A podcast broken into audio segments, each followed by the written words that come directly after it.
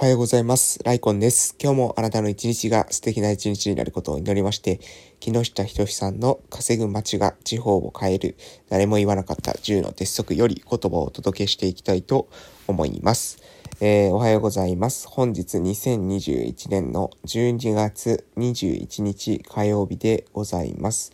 えー、皆様いかがお過ごしでしょうか？私は鹿児島県の奄美大島の某村で地域おこし協力隊として活動しているものでございます。えー、まず昨日の近況報告からさせていただきたいと思います。えー、昨日20日月曜日ですけれども、まず、え朝ですね、え挨拶運動に行きまして、で、その後ですね、え午前中は、えっ、と、リハビリの方に、え行きましたね。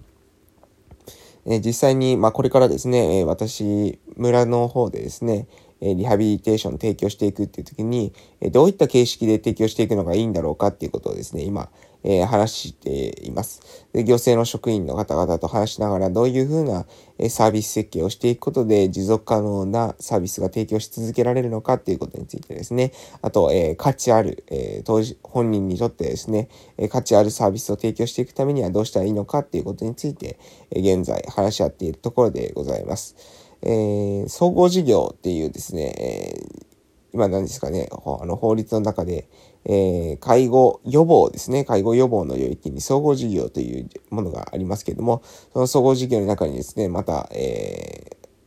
ー、訪問 C、通常訪問 C と言われます。えー、短期集中リハビリテーションですかね、訪問リハビリテーションでしょうか。えー、そういった名前なんですけれども、まあ私たちの中では訪問 C と言われているものがありまして、で、それはですね、どういったものなのかというと、えー、訪問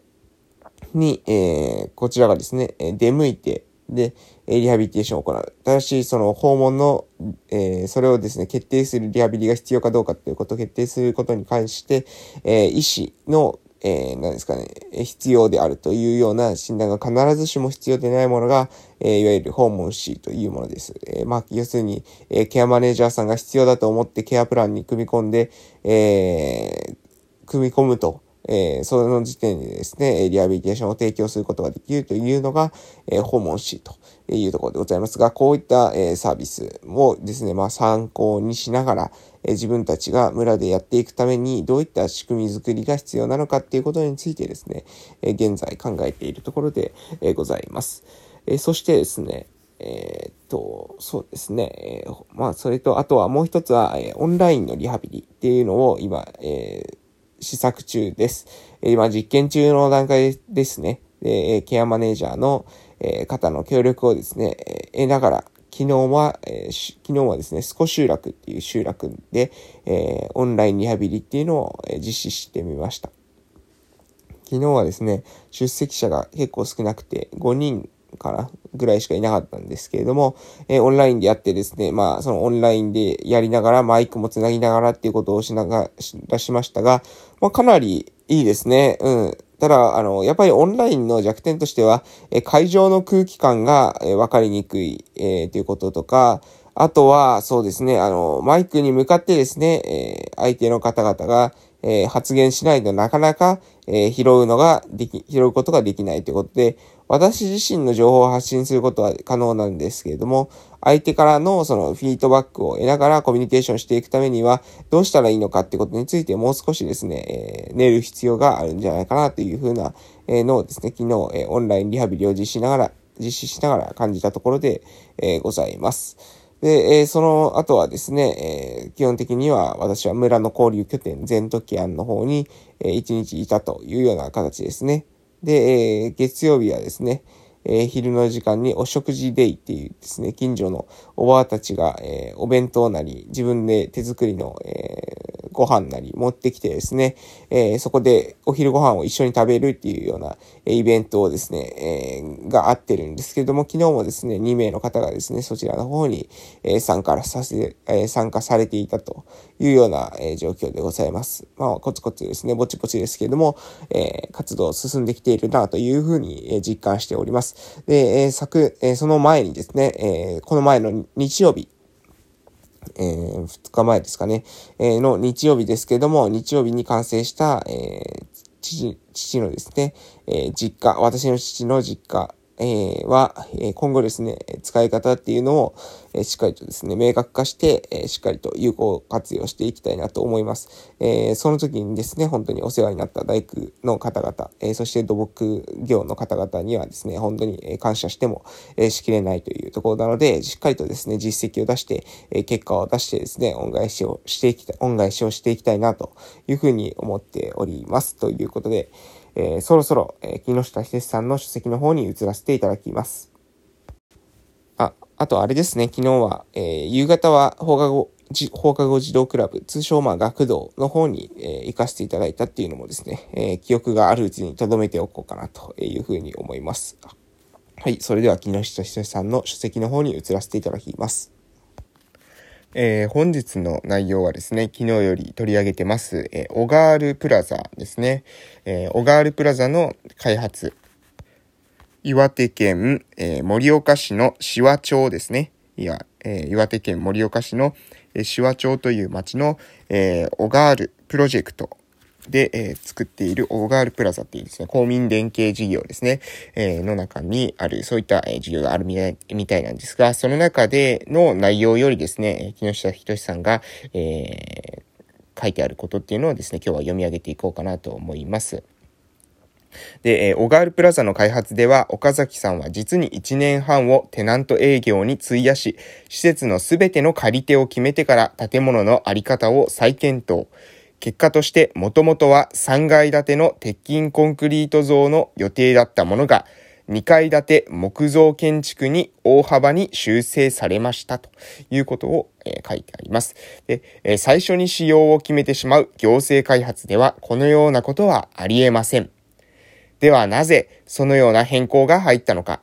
それはすべてのテナントが決まり、それぞれの支払える家賃が決まった時点で当初に予定していた建築予算では10年で投資が回収できないことが判明したからです。元々の計画では投資回収が成立せず銀行が融資してくれない。だから下方修正したわけです。これが、これこそが民間の力です。つまり、成立しない事業は実行できないから強いのですということを書いてあります。そして、えー、もう少し読みますね。えー、行政の場合には無理やり国から予算を引っ張ってきたり、投資回収という概念を無視して自治体がその信用力を利用して借金し、力ずくで元の計画通りの建物を作ったり、作ってしまいます。作、作ってしまったりします。しかし民間にはこれができない。できないから知恵が出るのですというところが、えー、書いてあります。特に重要なポイントというのは、えー、民間の力、つまり成立しない事業は実行できないから強い。